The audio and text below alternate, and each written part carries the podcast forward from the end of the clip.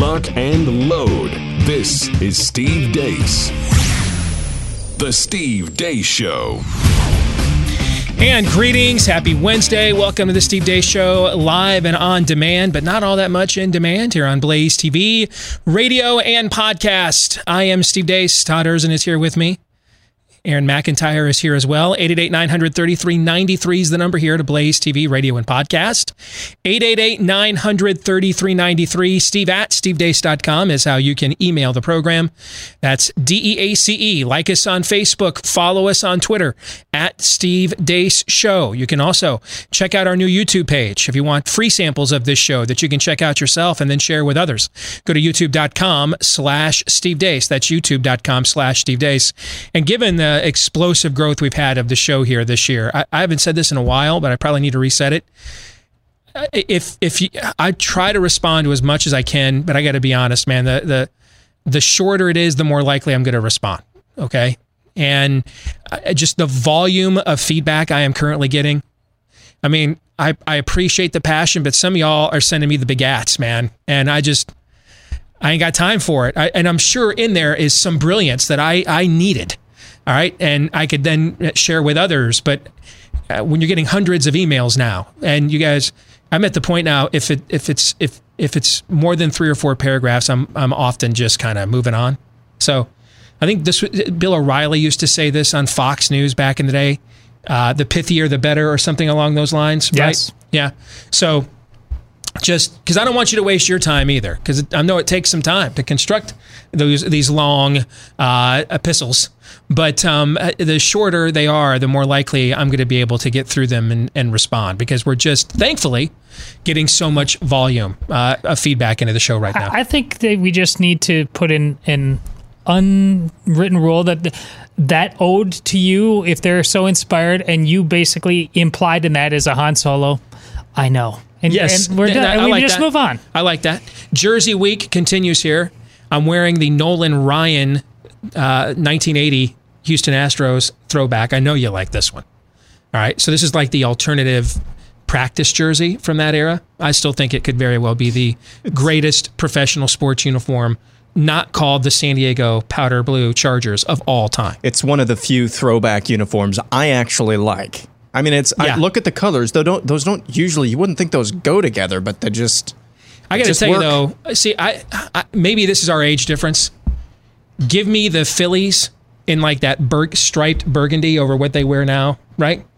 And the road powder blues oh, with the- that striped burgundy. How sharp was that look? The Cardinals and The the, Cardinals, Phillies powder blues yes. are. I, I think your powder blue thing is Yeah. a little bit too much for the dude code, but I got I, I do swoon the old those. Dale Murphy era Braves wearing those too, right? Your Milwaukee Brewers wearing those I'm were some of the sharpest uniforms around. Um, I, I even like the old. I, it looks like I worked the McDonald's drive-through Ray Kroc era San Diego Padres uniforms. I even like those. All right, something I just love the and the and of course the We Are Family era with the Pirates, right? Oh yes. with the the yellow hats and the I mean I I love all that stuff. So I'd love to see that stuff come back. I think everything kind of looks pretty bland nowadays, you know. So this in my opinion one of the greatest sports pro sports uniforms of all time. But here's what it means though. If I'm going to come in here glossing Nolan Ryan, I got to bring the heat today, right? I mean, I, I gotta I gotta throw some chin music today. So let me let me start off with this right away the amount of preening that is that is currently going on about reopening schools. You need to know what it's about. It, this is all politics. Teacher unions are uh, it, bastions of political activism, particularly of the left wing variety. This is all politics. 26 nations that had some form of lockdown have already sent their kids back to school.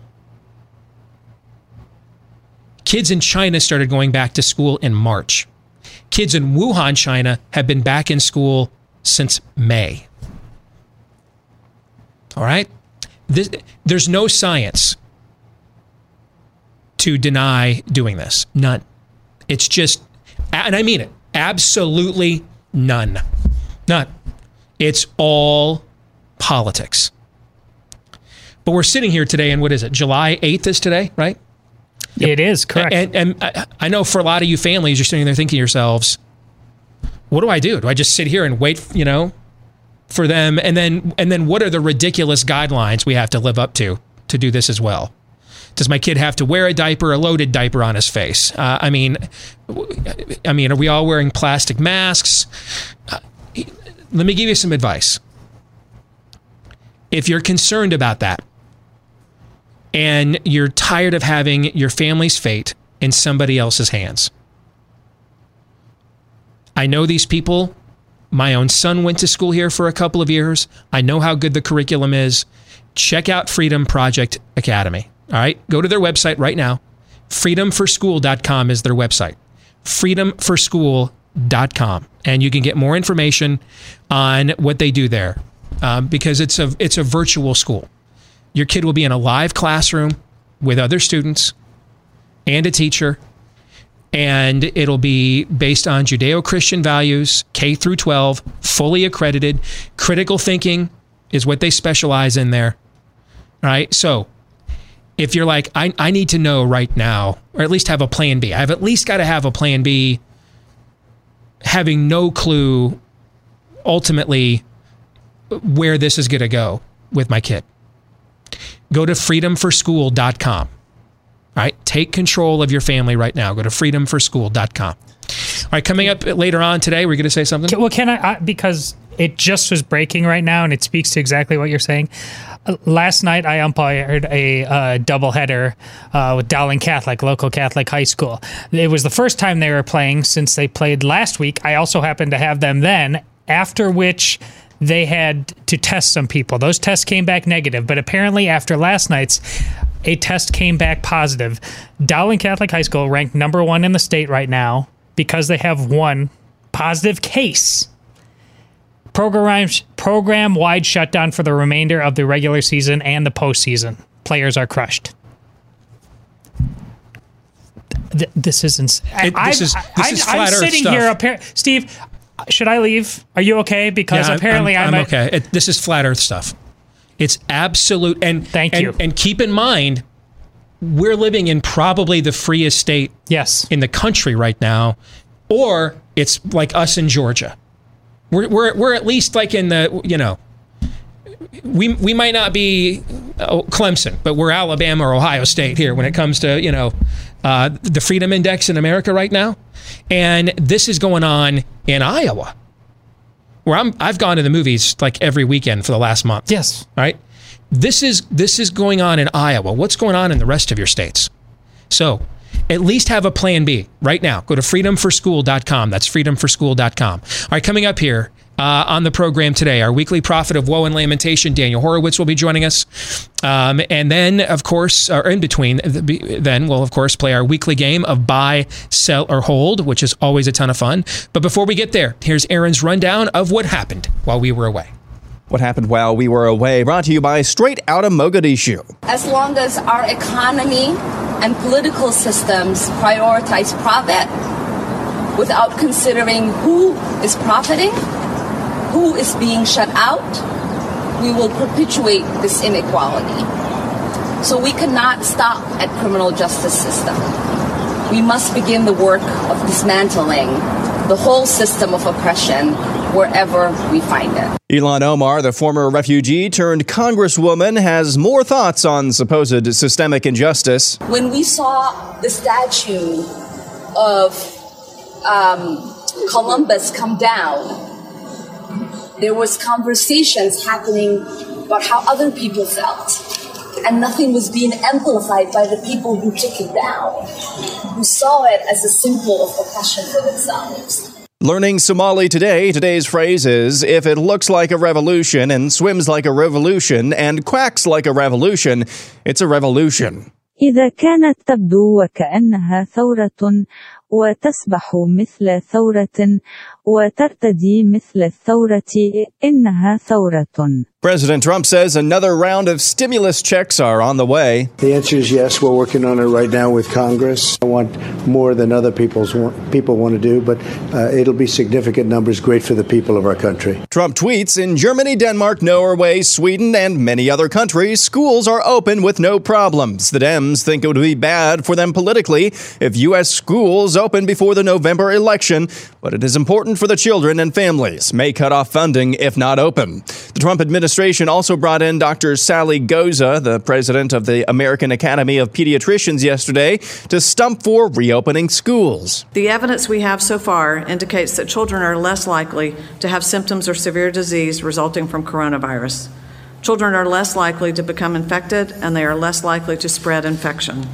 We know, however, that missing school can have serious consequences for child health and well being. CNN headline President Trump forgets recent calamities in his rush to open schools. Bloomberg opinion headline A lower COVID 19 death rate is nothing to celebrate. The United States has officially withdrawn from the World Health Organization. The Environmental Protection Agency has approved the use of Lysol disinfectant on surfaces to protect against coronavirus. According to the CDC and info compiled by Worldometers, there were 1,523 deaths in the United States coded as COVID on April 6th, 2,574 on May 6th, 717 on June 6th, and 378 on July 6th. Moving on, J.K. Rowling and Noam Chomsky are among two signers of an open letter calling for an end to cancel culture published by Harper's Magazine. One of the signers of that letter, author Jennifer Finney Boylan, later tweeted, quote, I did not know who else had signed that letter. I thought I was endorsing a well-meaning, if vague, message against internet shaming. I did know Chomsky, Steinem, and Atwood were in, and I thought good company. The consequences are mine to bear. I am so sorry.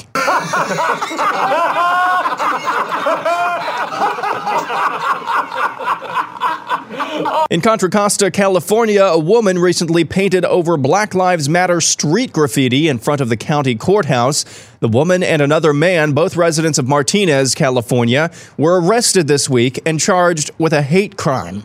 The city of Seattle reportedly hosted a training session for white employees last month titled Interrupting Internalized Racial Superiority and Whiteness, which was geared, among other things, to help whites underscore and affirm their quote unquote complicity in racism and to upend their whiteness. That's according to Christopher Rufo, the director of the Discovery Institute Center on Wealth and Poverty. Cesar Conde, chairman of NBC Universal News Group, says the company will strive to have, quote, 50% of our news organization employees be women and 50% of our total workforce be people of color, end quote. And finally, something good. They're still playing baseball in the small town of Alburnett, Iowa. And if that wasn't enough of a sign of hope for Americana, the Rose family of Alburnett hadn't been able to see one of their sons, a member of the United States Army, since January when he went away for training until this happened. Look down that first base line.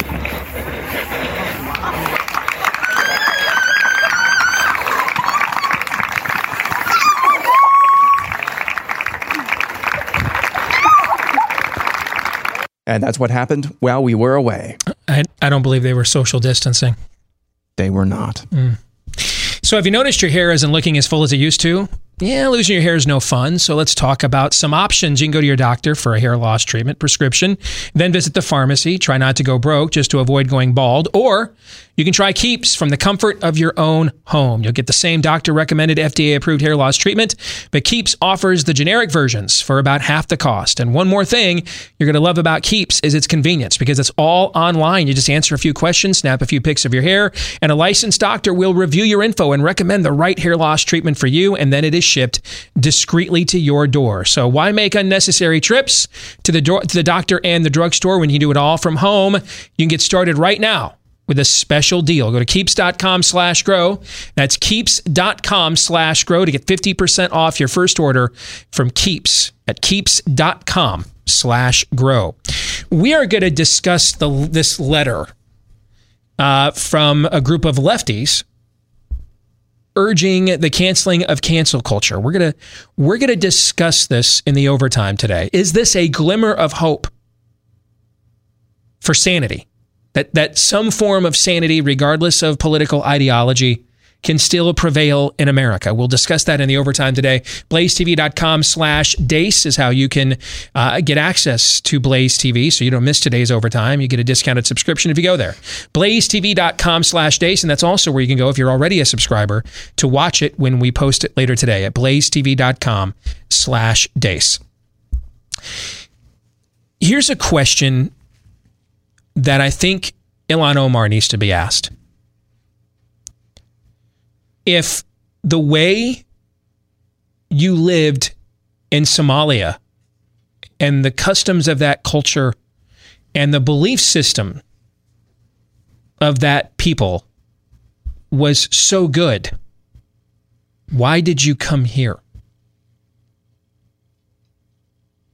Like, I, you know why I'm not moving to Yemen? Yemen sucks. All right, Yemen sucks for people that believe like me. If if Somalia is so grand, why why did you why'd you come here? Do you know the answer to that question?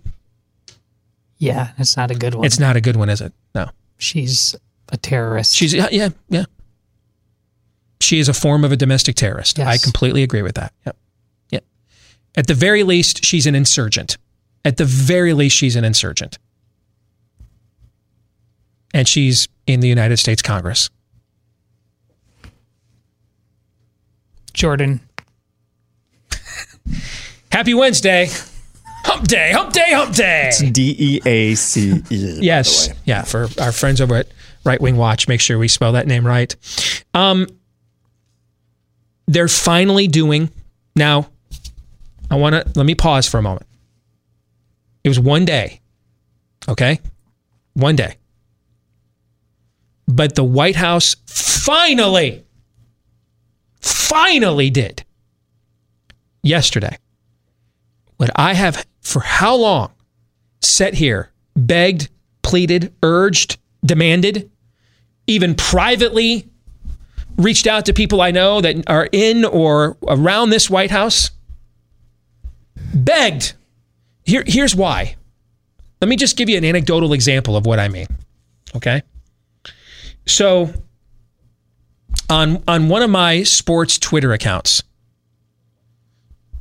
I I posted a video that I did yesterday on how you know uh, the virus and schedule differences may change how my favorite team, you know, uh, how Michigan's football season looks this fall. And I had to what I mean, the amount of certainty. And keep in mind, you know, I mean, this is the fan base of the number one rated public university on the planet. On the planet. Nobody does intellectual haughtiness, arrogance. Nobody does, nobody rocks the Gilded Age outside the Ivy League like Michigan does, man. All right. Even other schools are like, I think they could tone down the smarm a little bit. Okay. We're known for it. You don't have to say anything. I'll own it, Todd. I, I, will own that. We're Michigan fans. We we I'll own it. I've been around it most of my life. I'm well aware of it. Okay. And I, you know, part of it is we're better than you. I will admit that too. And then the other part is maybe we take it too far. I'll maybe that's ten percent of it. Right? No. Just, just letting you work this out publicly. All right. Here are the things I saw that were just asserted with certainty. China was the entire country of China was in an 80 day lockdown. Actually, no, it wasn't. It, it was not. Whole states, provinces, major cities of, of China never even went into lockdown. Communist China. Communist never even went into lockdown. Now, in a lot of those cities, the people social distanced themselves when they saw what was going on in Wuhan, you know, on the other side of the country. But all kinds of places in China were not in any form of an official quarantine or lockdown. That's even more amazing. People in communist China felt they had more autonomy to decide for themselves. Yes. How to go about their daily business than people in Texas yes. currently. Schools began opening in China in late March. They were closed pretty much across the country from the end, from the middle of January to the middle of March. About 60 days is when they began to reopen. Schools in Wuhan reopened. Uh, or- or- I'm sorry, from the from mid March from mid January to mid March, about 60 days. Early early May is when schools in Wuhan, they were the last place to open in China, opened up. You've been able to go to Disney in Shanghai since May the 6th. There was not a draconian everything doesn't move for 80 days in communist China. There wasn't. Now, they did things to the people of Wuhan and the affected territories that, from a civil liberty standpoint, you can't really do in America, like instant quarantines and things of that nature. You may have heard, you know, when Beijing had its first lockdown, is when they had a spike of cases at a marketplace last month. That was the first time that the city of Beijing instituted an actual quarantine lockdown, to which they then lifted after they isolated the cases from the from the market. Something else I was told, again with certainty, from what they'll tell you. I mean, ask them. Michigan fans will tell you we're the smartest fan base in the country. We'll, we'll, we'll proudly tell you that. Whether it's true or not, who knows? But we believe it. Something else I was just asserted with. Hey, I wish we could have done what Sweden did. I wish it would have been successful, but it failed. Sweden and Michigan each have about 10 million people for a population. Deaths per 1 million. Sweden, 539. Michigan, 626.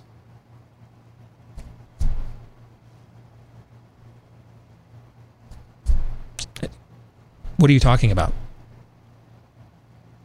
I mean, Sweden's death curve is lower than ours right now. What, what are you talking about? See,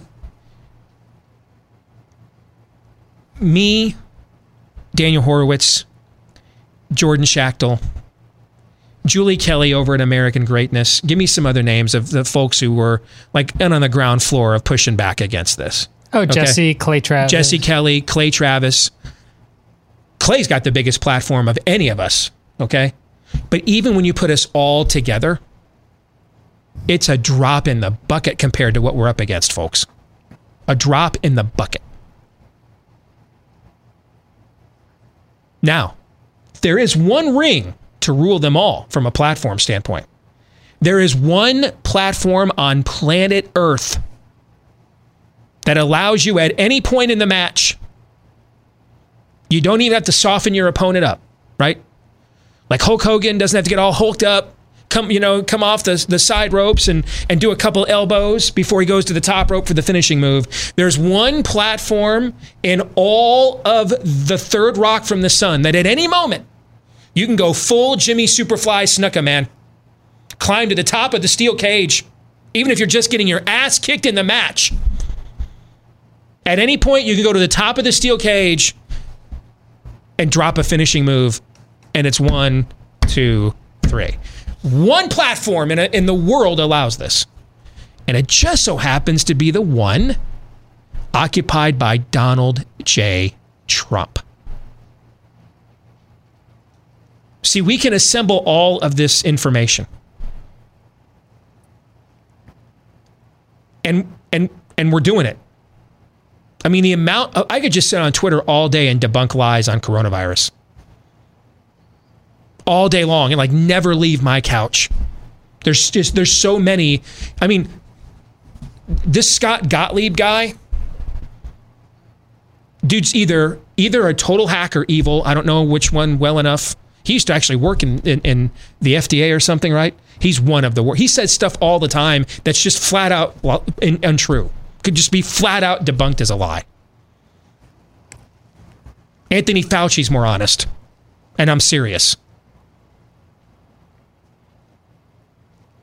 This stuff goes on and on and on.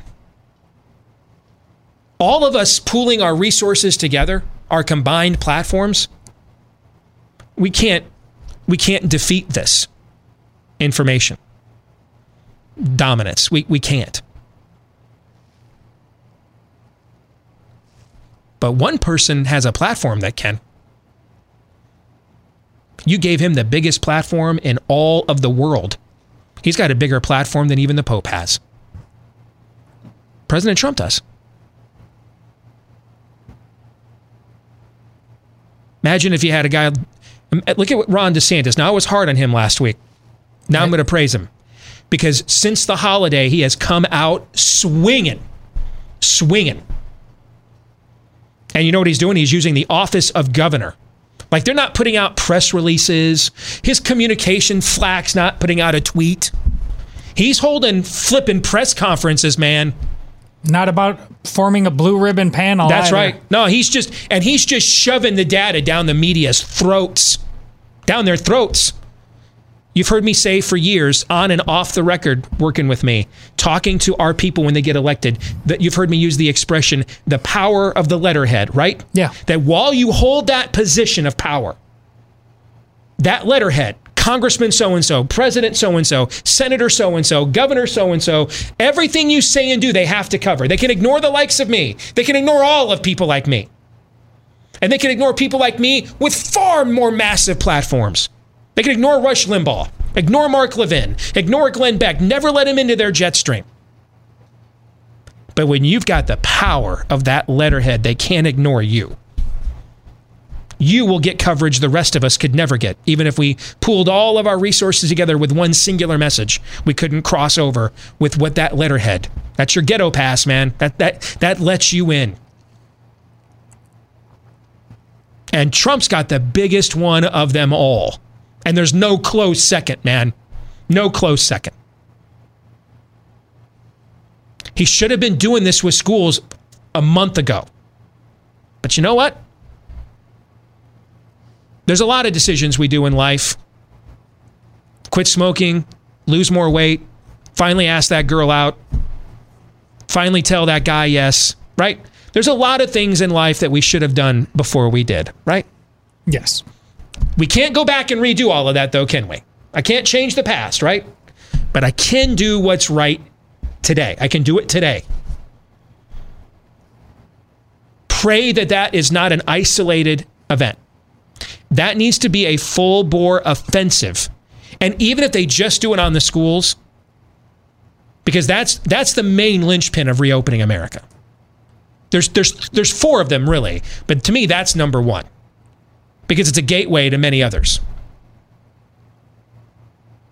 Even if he just does it on the schools.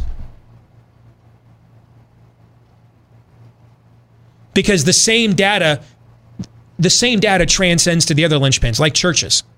Well, we don't want these young people going to church and asymptomatically infe- and infecting the old people, right? Sure. Isn't that one of the main arguments against the schools? Yeah. So if I'm going to win this argument against the schools, the same thing applies where? The church. To the church. Sports and the Sports church. the same. It's, sports is the same we thing. can, if we can Yep. go to school, then why can't we go That's to ex- church? yes. If we can go to church and school, why can't we have sports? Yes. So even if even if there's even if they've decided over there, and I could I could see that that would actually be a smart strategic decision decision I should say in English. Instead of trying to win on four fronts, let's pick the biggest one of them all.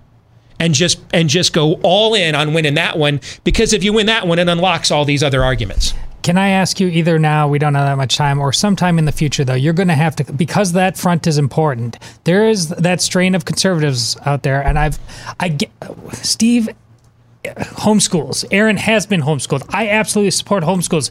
And, but there's that crowd that says the schools suck anyways, burn it all. You, you're missing the point. That's a different argument. And I think you need to speak to those people at some point. Opening up the schools has way more to do uh, with uh, the is- the issues that you're obsessing about at this moment. It simply does. Not to mention, if you see one of the reasons why we support homeschooling and did it because we wanted to be empowered to make the decisions for our own children, right? You're not you're not closing the schools because you won some ideological argument. You're closing the schools because the same people you're trying to keep your kids from getting infected from, eh, eh, mentally infected, philosophically infected by, they're empowered. They're the ones being empowered here. Parents aren't being. See, the- if, if- if homeschoolers should be in favor of anything, it's parental empowerment. The educrats are the ones getting empowered by keeping the schools closed, Correct. not the parents. Homeschoolers should be opposed to anything that empowers the educrat system. Anything that says that it has that it has sovereignty over the children and that the parents are not autonomous. Homeschoolers ought to be opposed to anything along those lines. Thank you. Because that's the premise of our of our challenge to the system, right? More in a moment.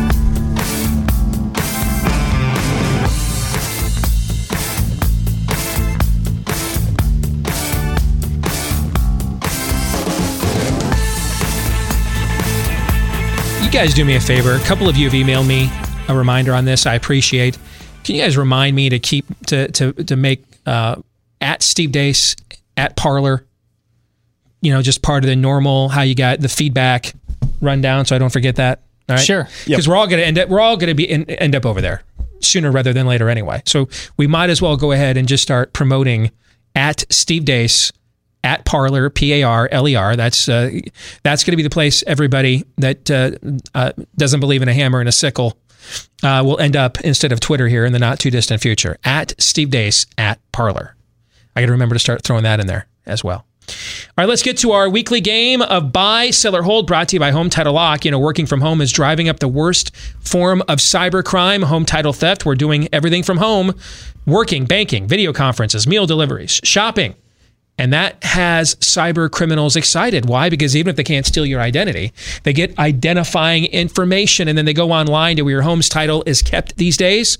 Use that information to identify as you and then make it look like you sold your home to them. It's called home title theft. The FBI is warning homeowners about it.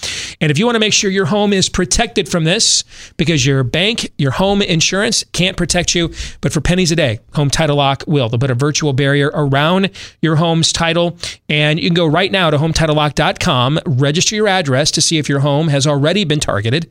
And while you're there, get 30 free days of protection at HometitleLock.com if you use the promo code STEVE at HometitleLock.com promo code Steve. So here's how buy, sell, or hold works. Aaron, with some help from his friends, you in the audience will throw Todd and I's way a series of predictions, prophecies, premises. Todd, you and I will decide are we buying that? Are we selling it? You may even get a legit reason why we chose the answer we did. Once per episode, you are permitted uh, to hold. But if either one of us chooses to do so for any reason other than that is so lame, it's even beneath our inferior intellects. The dude code calls for you uh, to probably uh, I'm uh, scourged. I think uh, uh, violently so. In fact, for punking out. Fair. Yeah, I always keep that in the back of the, my mind. I think that's uh, totally legit. Aaron, you may begin. All right, we've got a lot of sports ones uh, this uh, this week, which is probably going to be a welcome reprieve from the usual. Uh, Todd Saffel starts us off. He says Patrick Mahomes will break the trend of quarterbacks who fail to reach or win a Super Bowl or Super Bowls after becoming the highest paid quarterback. All right, before we answer this, I need a point of order. And you are the clarifier here as the Chiefs fan, Aaron. Okay. Mm-hmm. He still has two years left on his rookie This deal, is- correct? I'm going to be pushing 40 by the time this is all said and done. So, so he technically won't be the highest paid quarterback in the NFL in 2020, right? He is still going to be on that rookie deal, correct? I believe, yeah, no, yeah, I think that's correct. Yep. Because didn't they structure it that way? Because di- it's an extension, not a replacement. Because which what, the trend in the NFL is if you've got a top five paid quarterback, you're not often making the playoffs or Mhm. making the Super Bowl because of how much of your salary cap they eat up. And so you're seeing a lot of teams with younger quarterbacks um, where you're on those rookie deals for four years and then five with the uh, uh, with the option where their salary is very cap friendly and so you can load up your roster with talent around them right so i believe that didn't the chiefs extend this so they could get two more cap friendly years with him so is he is he technically the highest paid quarterback in 2020 I do not believe so, but I'm not totally certain on that. Okay. For the sake of argument, let's say that he is, because that's the premise of the, and we can't, we're, we don't know for sure, all right? Because that's the premise of this. Um, I'm going to sell. Uh, and the reason I'm going to sell is he's already had injury issues. Um,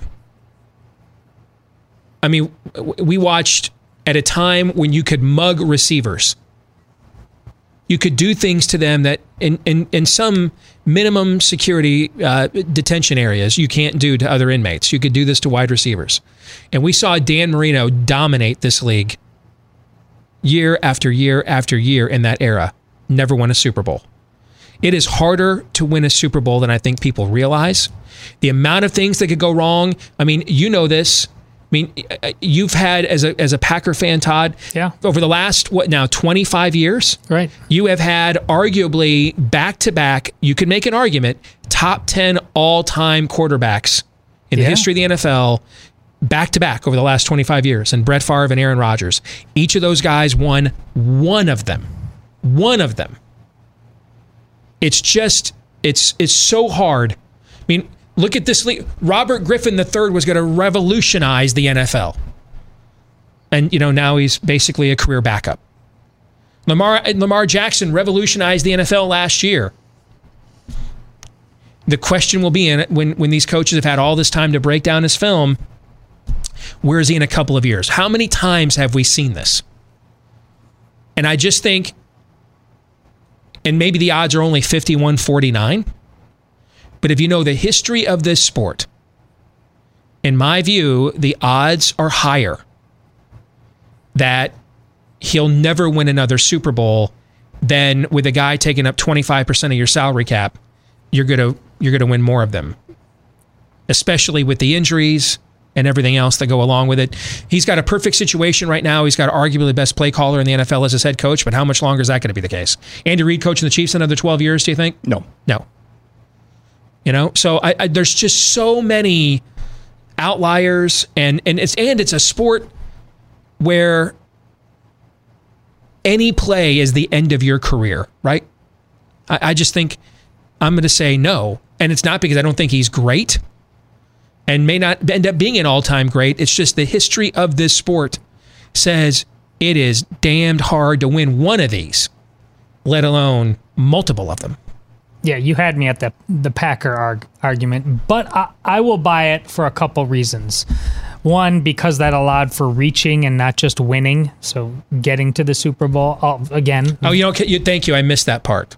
I may buy that then. I, I thought it was win, winning another Super Bowl. Did- Was it just reaching it then? No, reach or win. Reach Yeah. or win? Okay, I, my bad. I missed that part. So I probably would buy it then, but I still think a lot of the argument I made Oh, it's all it's Uh, very true. stands. The other reason, though, I, I, I get this vibe, and again, um, Aaron knows a lot more about him personally because he follows him. Like I, Aaron Rodgers is. I'm pretty certain if he was a, my team's quarterback, I would hate him. I mean, he's just kind of insufferable in a lot of different ways. Uh, there is to Pat Mahomes. In as much as I know anything, he seems to have a certain Derek Jeter quality about him that is just not going he he's going to stay on target in his not only professional but in his personal life. Uh, and and that that means a ton in pro sports in general these days.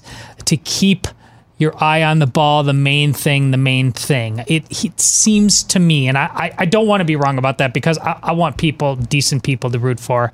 I hope he's that guy Alrighty. John Endicott says some Republican governors are actively using coronavirus restrictions to increase the odds that Trump loses in November. I actually mentioned this exact same thing to my wife over the weekend. Um, I could I could definitely see Doug Ducey in Arizona being in that camp.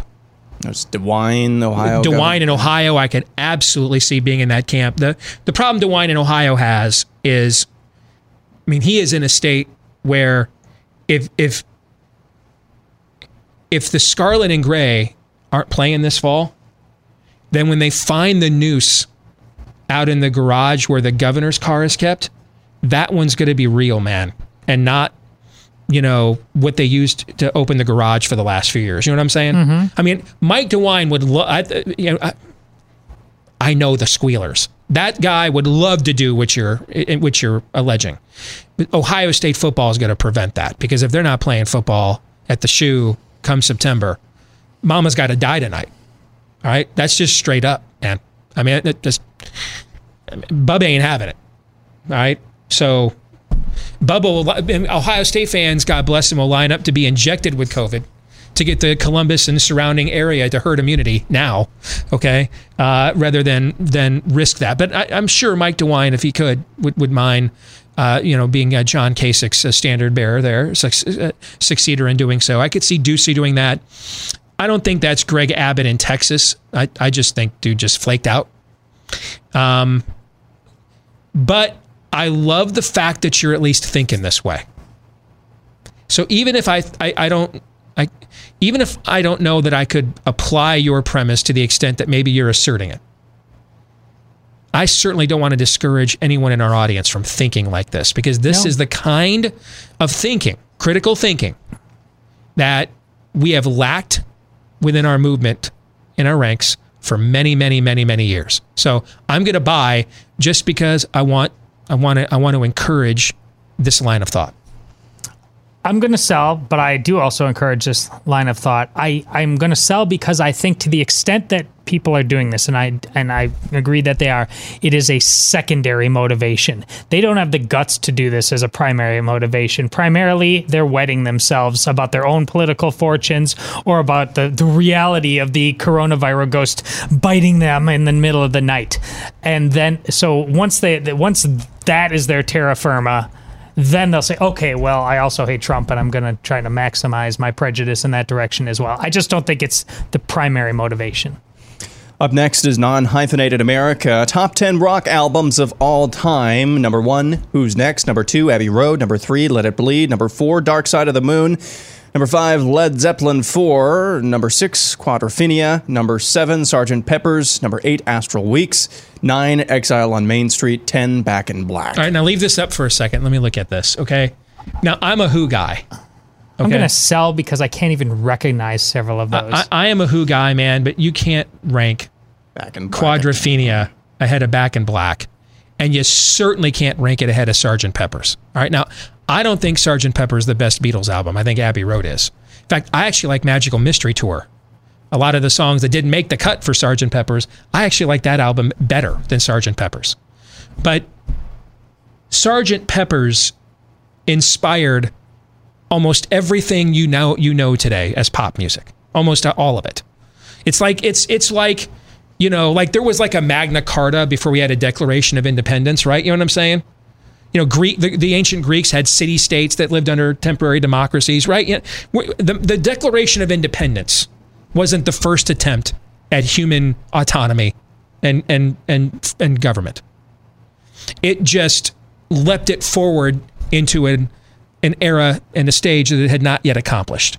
That's what Sgt. Pepper's is. It's the Declaration of Independence of pop music.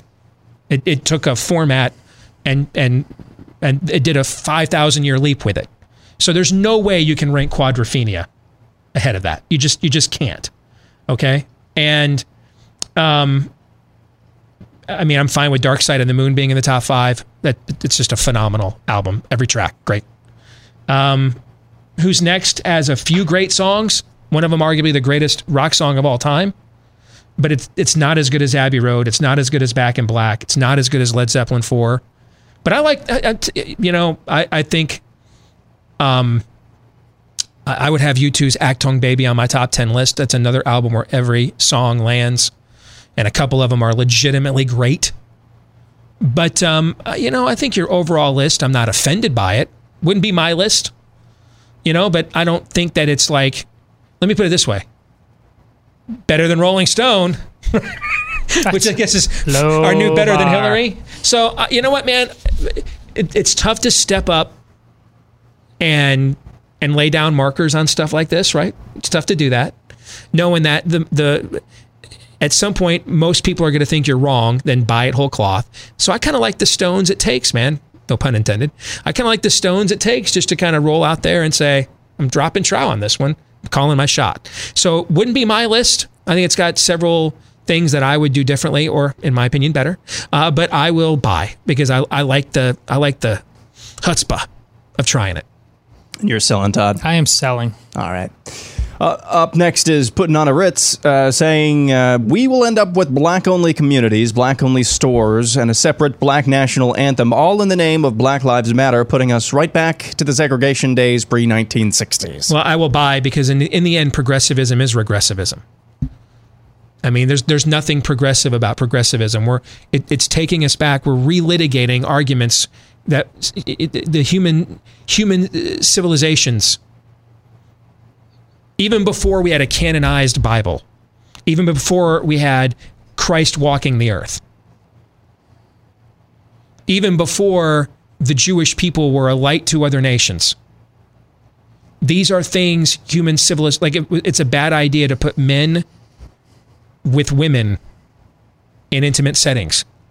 It's a it's a bad idea guys right? I mean Yes. societies that that like ate their children knew that one literally like apocalypto societies understood I, I mean, I guess if I don't want my daughters raped, I probably shouldn't put the guys with them, you know, alone. Right? Yes. Uh, there, there's nothing progressive about this. All of it's regressive. All of it is to go back. That's why I call it paganism. That's really what this is. It's a it's it's a pre-Western civilization. And what's Western civilization? Basically just Judeo-Christian civilization. And we came up with the term Western civilization to make it sound less theocratic and religious. Okay? But Western civilization is essentially civilization inspired by a biblical worldview and uh, the Enlightenment and different events in history. This is a pre Western view of the world, it's a pagan view. That's what all of this is. So it, it takes us backwards on everything. So buy. I am buying. Progressivism does not want to solve problems, it wants to use problems. That's a great There's point. a giant difference. Yes. Never let a good crisis go to waste. There it is. Yes. Yeah. Kanye West did a series of interviews uh, this morning. Have you guys seen I any of just these quotes? I saw one of these lines. Quote from Kanye West Planned Parenthoods have been placed inside cities by white supremacists to do the devil's work. Unquote. Talk to me. Yep. Yep. Talk. Now that's me. using a bully pulpit right there.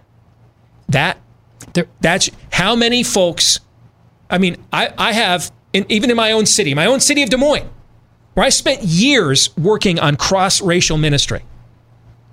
How many hands did I shake? How many people did I meet? How many pulpits did I visit? Doesn't come close, even in my own backyard, to what a guy with a pulpit like this dropping one bomb like that does. Right? And to that to that end, I saw it. I know you frown upon Rasmussen polling. I saw this morning, twenty two percent of black likely voters supportive of Trump. It goes up to thirty three percent when you include highly supportive. Hmm. Yeah, I have no idea if that Rasmussen polling is just complete shill polling I agree, or not. but I- I- I- it seemed yeah, timely. Yeah, We'll come back. More buy, sell, or hold next.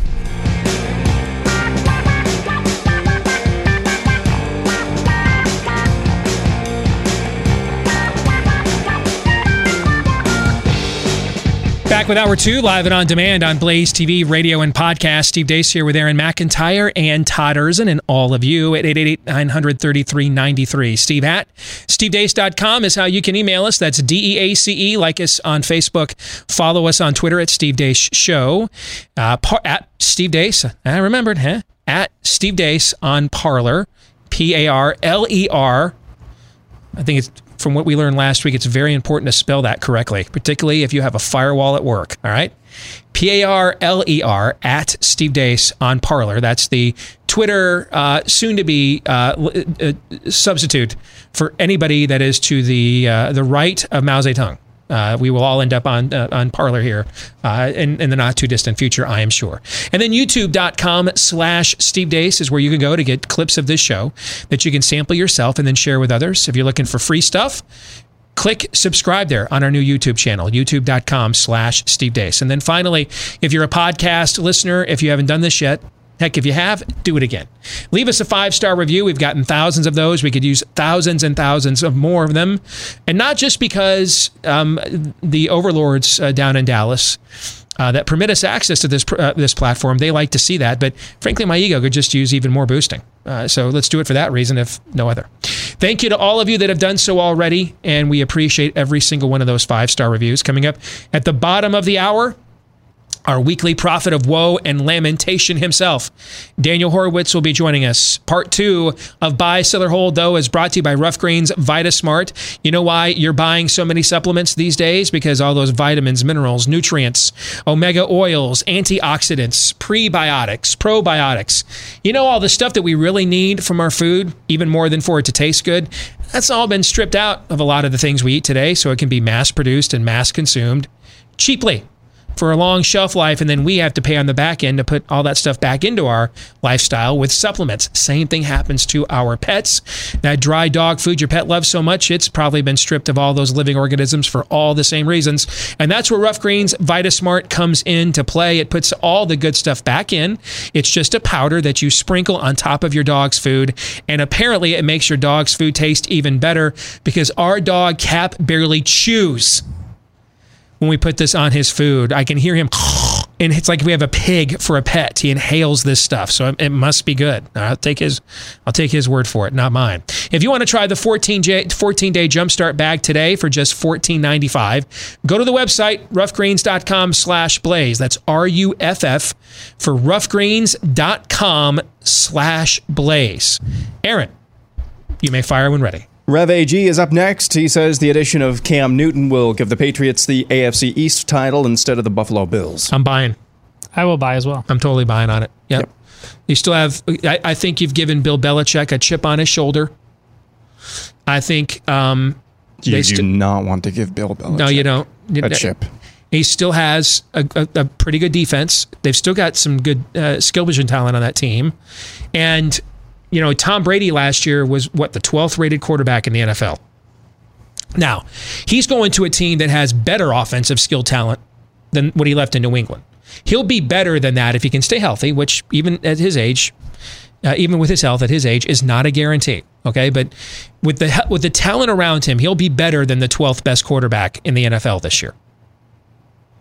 But I bring that up in the New England context because even after sitting out a year, and and yeah, he wasn't there the whole offseason, nobody else in New England was either. You know what I'm saying? I mean, it's not like Jarrett Stidham's got command of a playbook here. And and and, and, and with Bill Belichick, you've seen with him a willingness. He's far more pragmatic if you if you if you fit yourself into his structure. Randy Moss, Corey Dillon, right? You fit yourself into his structure. I mean, Tom Brady's got a lot of eccentric, eccentric aspects to him as well. You know, his own training staff and his own, you know, nutrition staff, right? I mean, Belichick, as long as you fit into the overall structure, you're he treats you like a man. You have your own life. You know, and Bill Belichick's not losing his mind because Cam Newton, you know, is wearing some metrosexual outfit after a game. Uh, I've, I've read stuff. Uh, that's this isn't college football. He doesn't. They don't run. This isn't Nick Saban's Alabama. All right. He understands that they're men. These are adults. He, he gets it. It's just they have they've got you know an overall vision for the franchise, a couple of non-negotiables, and then after that, you kind of get to do your own thing. And he gets away with that because they win. I think Cam's going to go in there with a massive chip on his shoulder. He's got ran out of the franchise that he essentially built. What we've known of the Carolina Panthers for the last 10 years. He got ran out of there for Teddy Bridgewater, man. Really? I, I think, and and he doesn't, and and and given the way New England plays, what they need is a guy who can make one or two plays to win a game in the fourth quarter or put it away. For Tom Brady, that was one or two throws. With Cam, it can be one or two. It could be mobility. It doesn't have to be Cam in the pocket. I, I, I think it's a perfect marriage. And the fact Cam agreed to a one-year deal, that that's him essentially betting on himself. You know he's coming in there with something to prove. And I, you got to wonder too with the Bills. You know they just ended one of the longest playoff droughts in the NFL last year. All this hype, everybody's talking about them. Now I think it's a perfect situation now for New England and Cam Newton. Uh, I agree. I although I I think Cam deserved uh, to get run out of uh, Carolina and replaced by Teddy Bridgewater. Uh, he's a flake. He's a petty little whiner. He turns into a 16 year old boy when things don't go right, but he's an amazing talent. He's still, I think, like, isn't he just 31? Yeah, he's not that old. Okay, Yeah. he's not that old. He's had some injuries, but I, I, he's not going to be allowed to be those things uh, in uh, New England. And like he, Belichick has a chip on his. He always had. There's no new Belichick here. Right. He's always has a chip on This is a shoulder. non-contrived Yes. one, though. And here's the other thing too: is let's say Cam gets in there and can't and can't submit to the the meta the, those two or three non-negotiable rules Bill Belichick has. Belichick, he's got a one-year contract. Yeah. He'll cut his ass in the Yeah, middle of October absolutely. and go five and eleven, and and. And, and it's okay. And everybody's going to say, well, he didn't have a quarterback. He has nothing to lose here. And I- he, so I- if I. Cam doesn't turn, turn it doesn't turn out and can't conform, you cut him in the middle of the year like you did Randy Moss. You tank, you get a top five draft pick, go get yourself, you know, Trevor Lawrence or Justin Fields next year, and you're off again for the next five to ten years in New England. This is a no lose situation for Bill Belichick. Can't That lose. correct. Naturally, Contrarian says Ghislaine Maxwell will make a deal. She'll give up names of people we know, but not the real power players in government. She'll be granted immunity and walk right back into her life like nothing even happened. I'm I'm gonna sell because the, I don't know. Because Ghislaine Maxwell didn't kill herself. Uh, Yeah, I don't. I I, I just. I, there's a lot about this that doesn't make sense. I mean, I had a buddy of mine was sending me stuff about her last night. That's actual, not like like you know rumors on a Reddit forum. It's true. Like her dad was like uh, Mossad or British intelligence. I, I'm I'm sorry, British intelligence, and got. ki- I mean, it just. They've known where this woman has been the whole time. Why'd they just now bring Yeah. her in? It, Yeah. I, I there's way too many things, and I just saw the Epstein documentary. And if you've not watched this yet on Netflix, I would highly recommend it. And there's a there's a moment in it's only like four episodes, and there's a moment in one of these episodes that took my breath away. And um, Der, Alan Dershowitz, who of course has been accused and linked to Epstein, not just as his lawyer, but having visited the island and you know uh, rumors and accusations that he partook of the of the of, of, uh, Epstein's uh, offered merchandise while while while doing so, and which he's vehemently denied. And there's a woman that um, used to basically be the the personal assistant to Jeffrey Epstein and Ghislaine Maxwell. And and I mean, she's got pictures of her with Prince Andrew and other people. You know, uh, uh, other witnesses come have come forward in the documentary to say, "Hey, I saw this girl when she was 17, 18, 19, 20 years old, topless on the beach with with Prince Andrew gyrating." You know, I mean, all the and and and apparently I want to say her name is Ashley something, and she had made some, and she'd made a specific accusation against Alan Dershowitz, and the famed lawyer agrees to come on this documentary, and just vehemently denies everything, and says, "I dare her to go on camera." You know, because he's, I could sue her, right? This is defamation, you know, uh, slander. I, I, I dare her to go on camera and make a specific allegation against me and they cut to the next scene and the woman uh, is on camera making a specific allegation against Alan Dershowitz saying that he slept with her not once, not twice, not three, not four, not five, but on six separate occasions she was trafficked to Alan Dershowitz. And just the dichotomy of that. And and this documentary's been out for like a month or two. And knowing that Alan Dershowitz hasn't filed any kind of action or anything, you know, to to to like when Justin Bieber got accused of assaulting a woman, was it like ten years ago or something? He slapped her with a twenty million dollar defamation lawsuit. And I hate the fact that I actually know anything about Justin Bieber. I have to admit, I am I have followed him out of a little curiosity because a few years ago, well, seven years ago now, I went on a mission trip to Haiti for a week with his father-in-law. Stephen Baldwin. There was only like five of us that went. It was me, Stephen Baldwin, Kevin McCullough, the Salem host, and a couple of other people. So this wasn't like, you know, a whole troop of us went on a this was a very intimate setting. We were with each other in Haiti for a week. And I remember that Bieber was just beginning to call on Baldwin's daughter when this was going down. And now they're married, you know? And so um and why did was I there with Stephen Baldwin? Because he used to be a business partner of mine. So uh, I I'm I have been you know kind of remotely fascinated by his spiritual journey and because I just because I know his father-in-law and I know what his father-in-law is about having spent a good deal of time with him so I've, I've been I've you know I couldn't tell you what the last hit song he had was titled I don't know any of that but just the stuff with him on a human level I've been interested in and uh and so when Bieber was accused of this, I mean, he came back hard.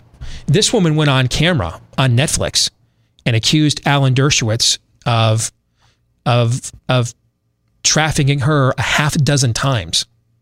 And he hasn't responded with anything that I'm aware of So I would highly recommend this documentary. And then after you see it, a lot of this just doesn't make any sense to me.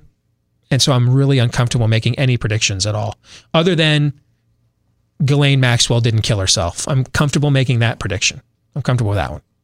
Yeah, I'm selling along the same lines. I would have more confidence slaughtering a small animal, pouring its blood in a cup, and rolling the bones in it and telling you the future about just about anything than knowing what's going to happen here. Right, right. Spirit of 1787 says Walter Payton was a better NFL running back than Barry Sanders. The latter may have been a better athlete. Payton was better suited for the NFL.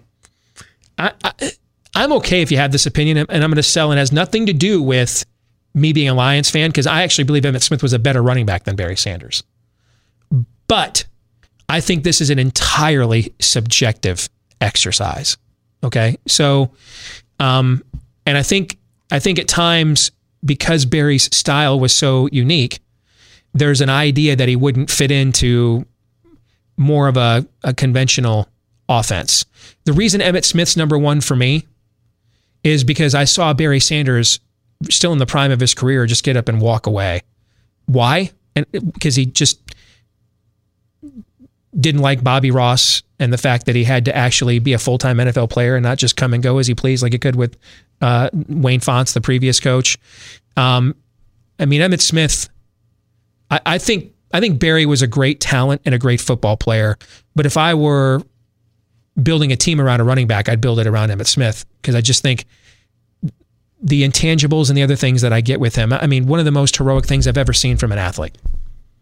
Last day of the 1993 NFL season, I mean, Emmitt Smith out there playing with a separated shoulder at running back against the Giants and moving his body around so he doesn't get hit on that side. I just, dude, man, that's ultimate warrior stuff to me.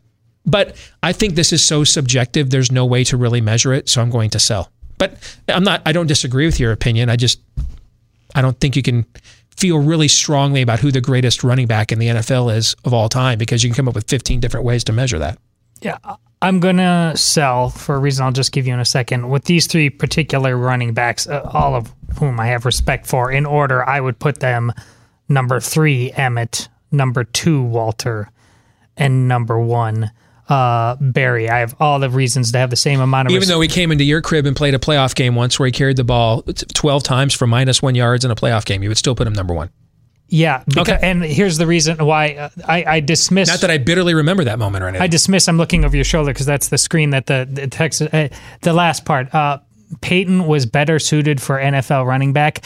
The only reason you can think that's true is because uh, Barry Sanders played on the Lions. And I'm surprised Steve, in all his. I, I've become a religious fanatic about the Lions because of Steve. I've seen things with these eyes mm-hmm. I can't unsee. If he was on any other team, they would have won multiple Super Bowls. It's a Lions thing. And, that, and that, Steve, I'm disappointed in you deeply for somehow putting aside all of that Lions spiritual knowledge that you have passed on to me. Right. It was nowhere to be found in your analysis. See, I, I look at the I look at Barry Sanders to me.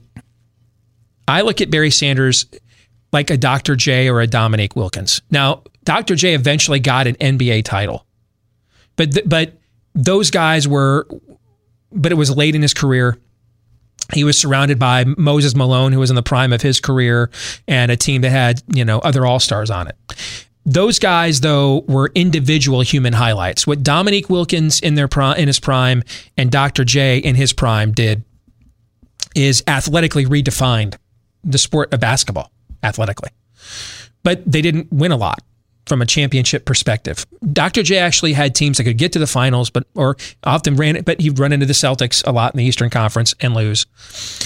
Uh, but I mean, their highlight reels were are still all time the, the stuff of you know all time measurement. I think uh, I think similarly having I watched every snap Barry Sanders played his whole career live, every snap, and I I think uh, that's the difference. What's the difference between uh, Michael Jordan had that unique athleticism as well, but Michael Jordan had that unique athleticism with the tenacity that an Emmitt Smith brought to the table, and you marry that zero F's given you know, that zero F's given with what transcendent talent, and you end up with an all time great player. I'm just telling you, Barry Sanders didn't have the zero F's given. Barry Sanders was a great player. He got by largely on natural talent, put in no effort whatsoever during the offseason to lead the team, to be a part of the team. The minute the season ended, playoffs, and they went to the playoffs five times when he was there. Playoffs or they were out. He was gone five minutes later, and you didn't see him again until next July. Right? Yeah, but every- that Michael Jordan would never have done that. Like, it just that's just and and I, he was and Emmitt Smith wasn't like that either. And I think that's why we didn't win more when But Barry honestly, was there. with the you with the Bulls, you could do you couldn't say uh, we're going to guard him with four guys and uh, expect to win. That's what ev- the, the Packers basically did a high school defense against them when they really needed to. Ten in the box. You're And- right. That's that's true. Sorry, that's true Aaron. too. I know I interrupted you. I All right. apologize. Yeah. Uh, Aaron Riali says the history books will one day tell of how the new country of BL America declared itself free and independent of the USA due to the brave midnight Segway ride of one Caesar, Caesar Romney to cast the deciding vote. I like what you did there, but I'm I'm gonna sell. What what you see with this amount of leftism is the worst thing that happens to it is getting its way. Yep. It can't it's unsustainable. Okay? No weapon, no scheme of man thwarts the law of God. So the worst the, worst thing that ha- things that thing that ha- can happen in insurgent movements like this is they get hegemony because they then turn on themselves. They feed on themselves. They they overconsume. They they they overspend. They they overdivide. I mean, one of my mentors in this business taught me a saying: um, God's law, the, the natural law, is often self-enforcing. Right? That you just end up even if you're never caught by a what does that mean? Let me give you an example. Even if even if, if you're a chronic speeder and you never get a ticket, sooner or later, the odds because if you're constantly going 15 to 20 miles over the speed limit in a residential area, the odds that sooner or later you're going to run into some old lady who who didn't know she could turn right on red, and so she slams on her brakes when the light goes yellow, and you come like a Molly Hatchet, bat out of hell, and you're gonna and, and have an accident. Eventually, the law, the natural law, will catch up to you. Eventually, and these sorts of pagan utopias never last because they ultimately end up just turning on themselves. And the only way they've the only way they've ever lasted in human history is when they are individual monarchical dictatorships. Or in the case of the Ottoman Empire, oligarchies. So a one family or a small group of families are able to hold on to power and pass it down. But the idea the idea you can democratize this level of paganism, you can't because when you let it out of its box, the locusts just like are vultures. They just devour everything. So sell. Yes, Sal. There's some local. Uh, there's some New York school board I now video out right now. I think where they're yelling at each other about which one is m- m- more white privilege than the other. I mean, it's pathetic, and Mm-hmm. Yeah. that's what Steve is talking. About. You saw this about. yesterday. We're talking about this in the overtime. They Yep. put out this letter, right? Dude, I saw I saw Ted t- tweeted out yesterday. Ted Cruz. This might be the first time I've ever agreed with Noam Chomsky and everything. Noam Chomsky's like Yeah. a literal Marxist, guys. Literal. Okay. And they come out. We got to stop this cancel culture stuff. Five minutes after it comes out, I'm so this, This sorry. one broad. Yeah. I'm, I'm I'm sorry so I did this. Yeah. I, I take all the blame. They unbridled human nature cannot help but fulfill Romans 1. It cannot help but do so. Moving on, uh, Ben Costa- Costales says the Major League Baseball will cancel the 2020 season before July 23rd. I will tell you, Curt Schilling texted me the other day. He is 99% positive they're never playing a game. I'll buy. Yep. I'll buy. Just think of the worst possible scenario, and usually that's happened this year. I, you know what? I should buy. And I, I, I'm doing this in a full acknowledgement. Curt Schilling has forgotten more about baseball than I will ever know. Okay. But you've got all these minor league players that would love it mm-hmm. of every of every Mike Trout on every team. Well, there's only one Mike Trout, but that level of player on every team set it out. They'd love it. And they need the money badly. So I'll buy. It just may you may have you may end up with some cockamamie lineups you never anticipated. Alrighty, let's do rapid fire from here on uh, out. Uh, Chuck Gregory with a similar submission. One of the major U.S. sports leagues will not complete their season in 2020. Let's define major. So MLS, uh, NBA, NHL, I'll- MLB. I'll- okay, uh, I'll buy that, and I'm, I'm going to buy that it's the NBA. Gotcha. With the amount of virtue signaling and everything goes on in that league, Yeah. I'll buy that it's the NBA. Bye. Uh, Justin Rowland says this shutdown has revealed our culture to be primed and ready to receive a mark confirming our vaccination status, which will be required in order to buy or sell. I think you can guess where I'm going with this. I I, I, I buy, and I'm not anti-vaccination, but I can. Um, I'm also anti um, uh, anti being dumb. You can see how this is. We, I mean, the Trump administration gave a billion and a half dollars yesterday to a company that has never brought a product to market. Consider, I have brought as many products to market as a vaccine company that the Trump administration gave a billion and a half dollars to yesterday. So, uh, I will buy. Yeah, Yeah. bye. And I'll see you in jail, I guess. Yep. Uh, G Chum says there will be more f- Power Five college basketball programs that cancel their seasons than Power Five football programs. Um, Power Five basketball. yeah, there's six conferences. Or. Um, I'll buy because I, I, I think I see where he's going. It's an indoor outdoor thing, and Yeah. who's who's paying? Well, f- they're both paying bills, but yeah, I'll buy. But you know, Biden could be president, could get elected president by Mhm. then, so we can all start being honest about the virus. So I'll sell. Trey Mays says Steve Deace will run for U.S. Senate in Iowa. I have z- just no way. Uh, there's Negative no chance. integers? No chance I'm ever running for any kind of a legislative seat. If I ever run for office, it's only going to be where real power is exercised. Only, only, only place. Real power. I'm not interested in being on a team of 100 or 435. Nope.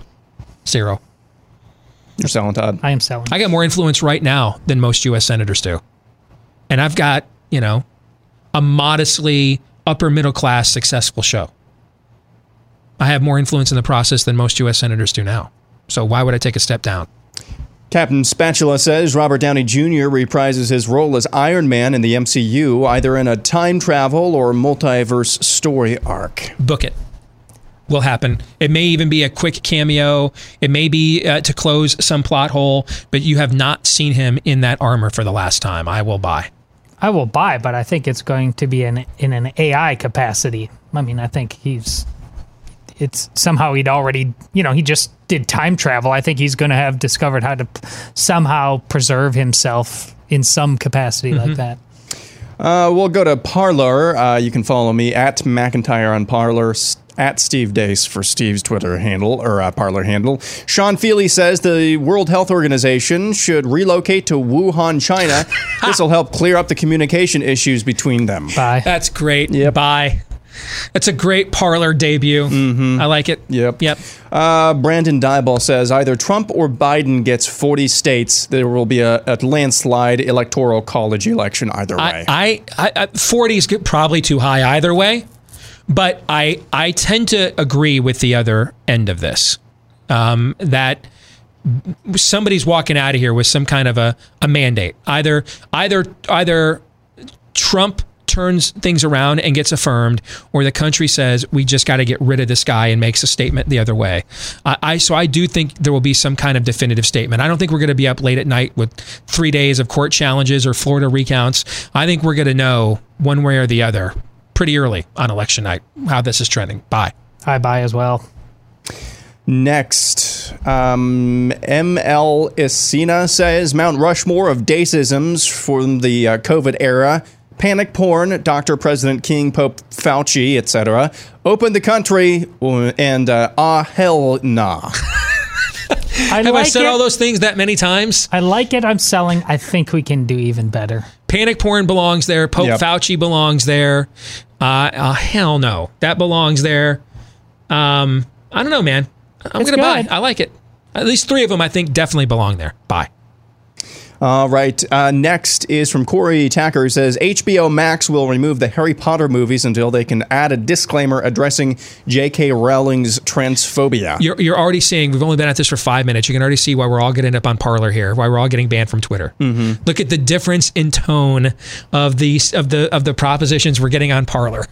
right. Um, uh, sell. But I could see like Daniel Radcliffe taping a statement that then gets distributed, that he asks to be distributed. I could see that. So Northern Iowa, University of Northern Iowa, here in our in our home state, they had a Harry Potter themed kind of uh, homecoming week planned. That has now been canceled or modified uh, with the announcement uh, that they're doing that because of uh, the author of Harry Potter's transphobic comments. I'm buying. Okay, I'm buying it now. Yeah. I buy. Yeah. All right, I buy.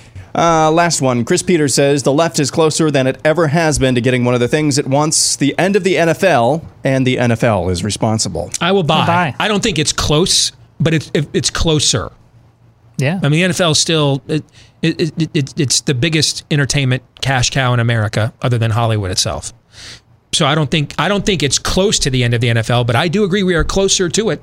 Who- You know, we might have you know we might have moved only from here to here, okay, but we're closer than we were before. I totally agree with that, and for the reasons that you indicated, I agree with that too. Yeah, I do. Buy. All right, that's it for buy, sell, or hold. We will come back here and be joined by our weekly prophet of woe and lamentation himself, Daniel Horowitz. We'll get the latest on the virus. I some of you may be wondering. I know there were a couple of landmark Supreme Court decisions today. I've not had a chance to study them. That's why I've not given an opinion. I know that's kind of weird, right? You know, but I tend to want to know what I'm talking about before I start talking. But you know, Daniel has done so already. So we'll get uh, the word from him when we come back here in a moment on Blaze TV, radio, and podcast. Stay tuned.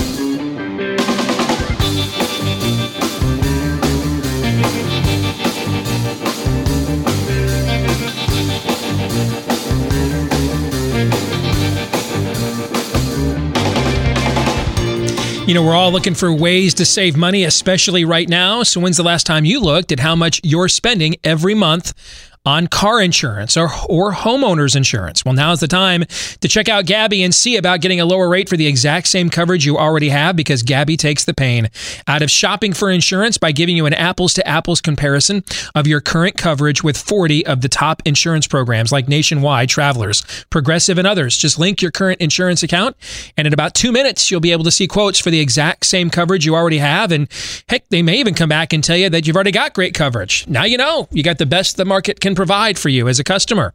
Gabi customers save $825 per year on average. So if they can't find you savings, again, they'll let you know. And you can give yourself, you know, like a helmet sticker. Hey, I got the best deal already.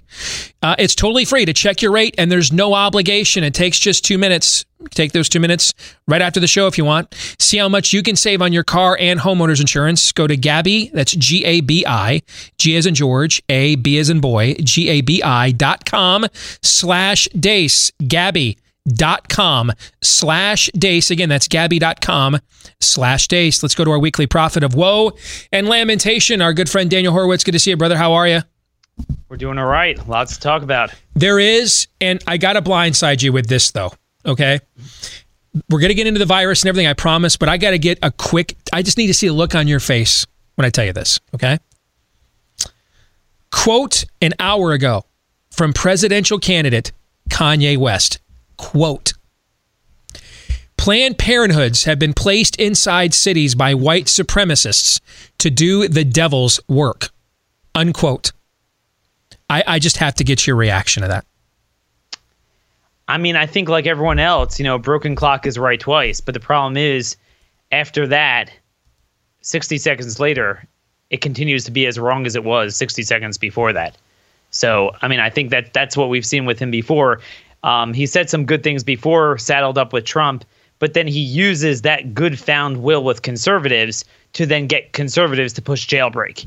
So, color me a little bit skeptical if I'm not willing to just go and embrace this guy, as desperate as I am for a third party candidate. Let's get to the virus and where we are at. So, um, I was tough on Ron DeSantis last week for punking out, frankly, a little bit. This week post holiday, dude has come out swinging. All right, I mean he has he has he has fully deployed uh, his bully pulpit with and and by using it and doing it himself and not sending a flack out there or just tweeting it out, he is forcing data into the mainstream that frankly a lot of the mainstream media would just prefer does not exist. I did the math in Texas uh, last night. Forty times more people in Texas have recovered than died of COVID nineteen. 40 times more people have recovered than died. 40 times.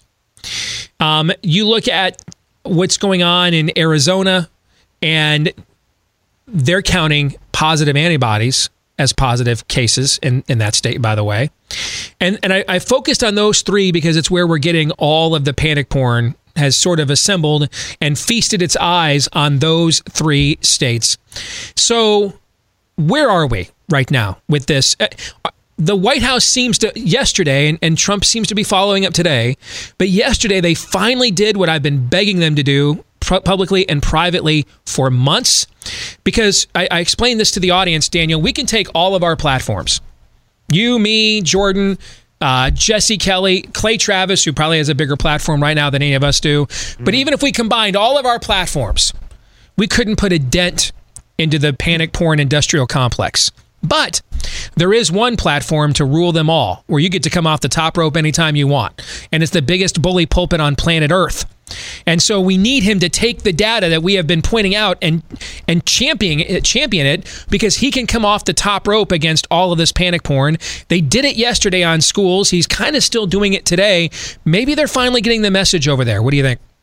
So Steve, I just first want to connect the end of what you said to the beginning when it comes to Ron DeSantis part of Ron's problem last week and a couple other times where he gave in a little bit on the first round in March or April is you cannot reinvent the wheel as one governor when you're downstream from the national narrative. If every Republican, including the president, is going to echo the Democrat sentiment that cases equals deaths, cases are a problem, um, you know, all the context we're talking about, the 10, 15 factors and inputs that make the data very illusory and superficial and really make this unremarkable. And frankly, at the point now where it's not even an epidemic, according to CDC's own definition, perception becomes reality. And if, if people are going to panic over cases, even if they're the asymptomatic and, and, and like a cold, then you know, there's not much Ron could do about that. So that's why there is a need for Trump to take the leadership,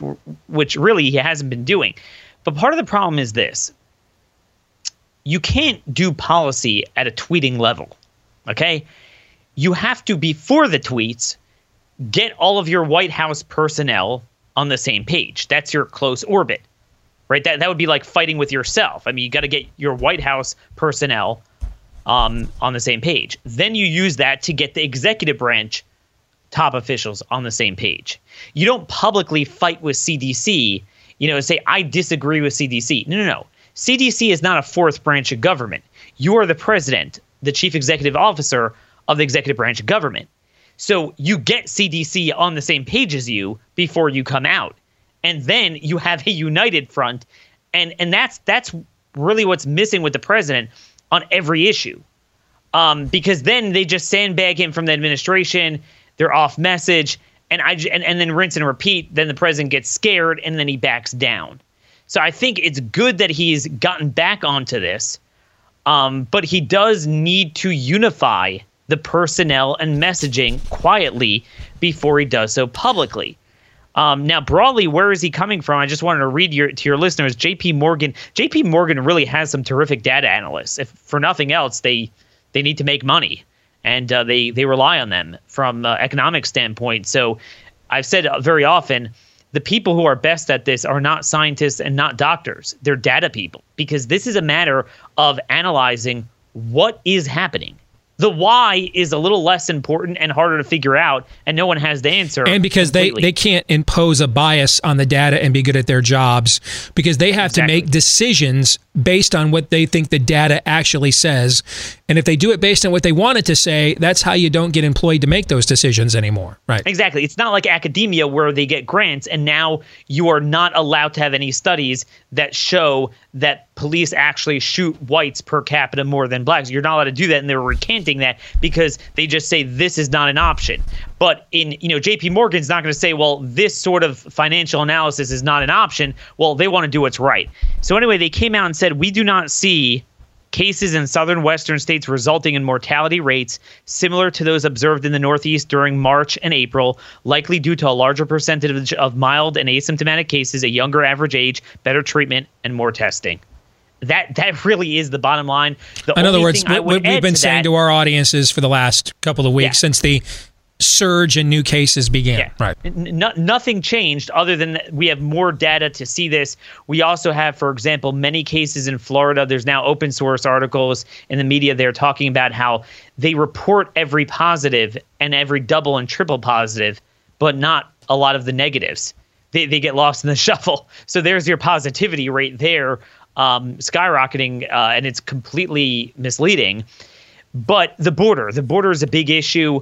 Um, it is it is undeniable. So, for example, you'll see a 300% increase in hospitalizations throughout Texas. And most of that, again, is superficial and illusory because it's just people that weren't in the, ho- the hospitals were ghost towns. They're never like that. Now they're back up to typical capacity. It's just that 10 to 15% of people anywhere um, have COVID. 25% of all pregnant women that came in, according to CDC nationally, have COVID. We weren't testing that in April. My wife gave birth in April in Maryland. Um, I wasn't tested. She wasn't tested. Now, now you're going to be tested. Um, one third of all car accident victims in Miami's uh, top or, or largest hospital uh, had COVID. So that's mainly what it is. But Steve, what happens when you see a 300% increase at large in Texas, but an 1100% increase in Hidalgo County, Texas at the border? Right. What happens when you see That one deaths- county in Texas, it's less than 3%. That one border county you just cited, Hidalgo County, it is less than 3% of that state's population, Daniel. It is more than 20% of the entire state's, a state of 30 million people, by the way. It is more than 20% of its entire deaths, despite being less than 3% of its population. So then, what is culturally different there that makes it such an outlier? I wonder what that would be.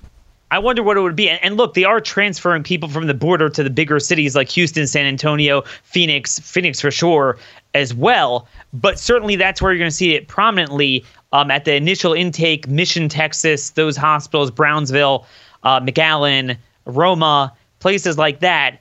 And you had days where you had more deaths in Hidalgo County than Dallas County. No one ever heard of Hidalgo. It's one third the size of Dallas County, one fifth the population density, which is really the factor across the map. If you if you look at any state, it's the one area with population density that's very uh, very prominent. That's going to have more deaths exp- exponentially so.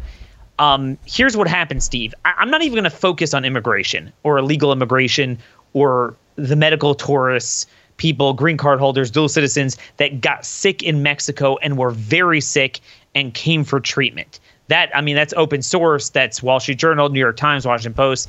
That was happening until they stopped reporting on it because we saw the results of it. So they, you know, couldn't mention anything. I'm just going to talk from a travel quarantine perspective. I want your audience to visualize this because a lot of people will say, "Well, look, Daniel, well, um, th- these are American citizens traveling. I mean, th- th- you can't shut them off." So we have a mandatory quarantine from state to state. On the highways in Maryland, where I am, we had throughout March and April, you have to quarantine for 14 days if you came from New York, New Jersey, or Connecticut. Now those states are doing it on Texas, California, Arizona, and Florida, and whatever else. I believe to this day, and certainly throughout May, as Mexico became a hotspot, there was never a voluntary quarantine, much less a mandatory, much less a shut off of the border for people traveling back back and forth.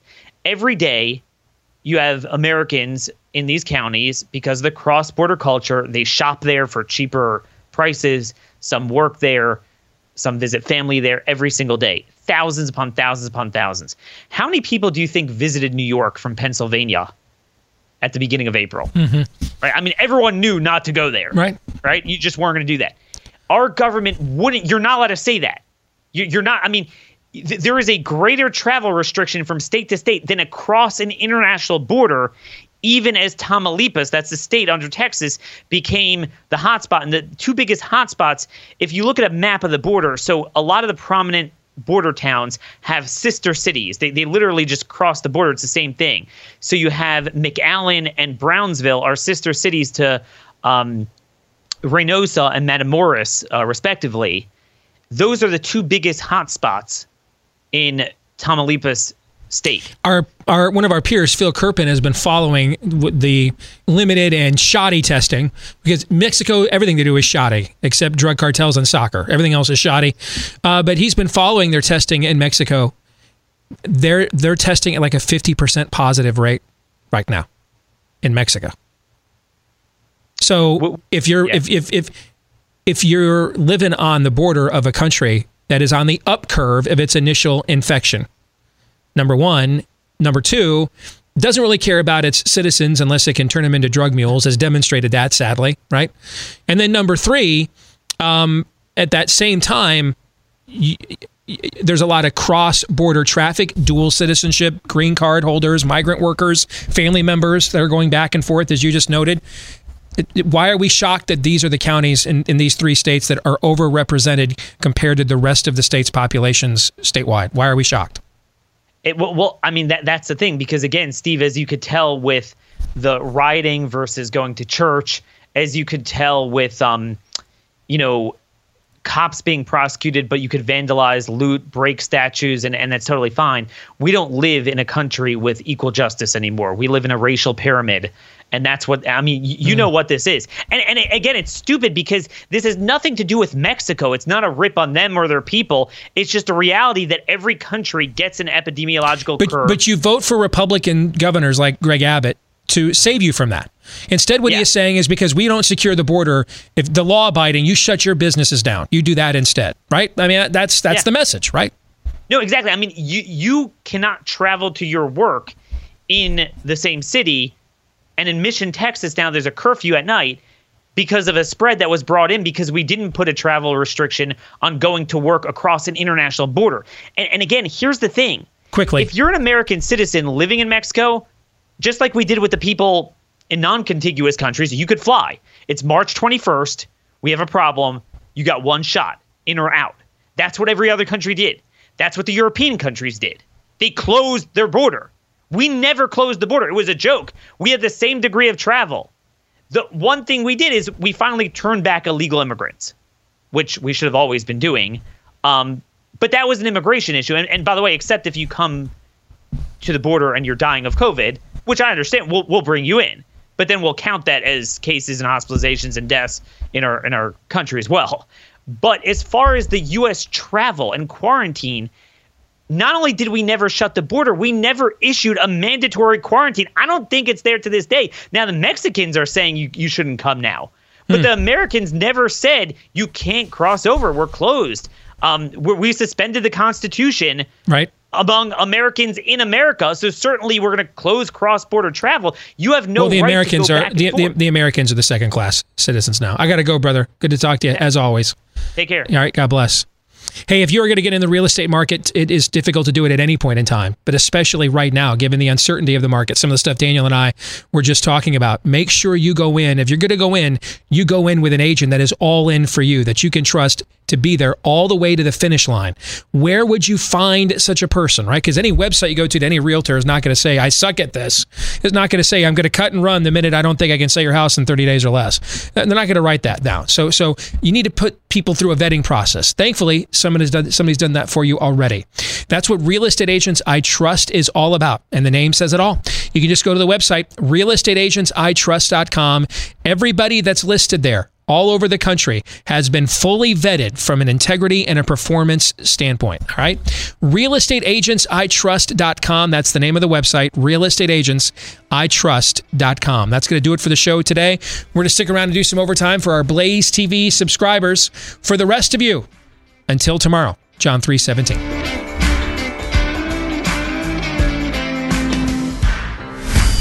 This is Steve Deace. On the Blaze Radio Network.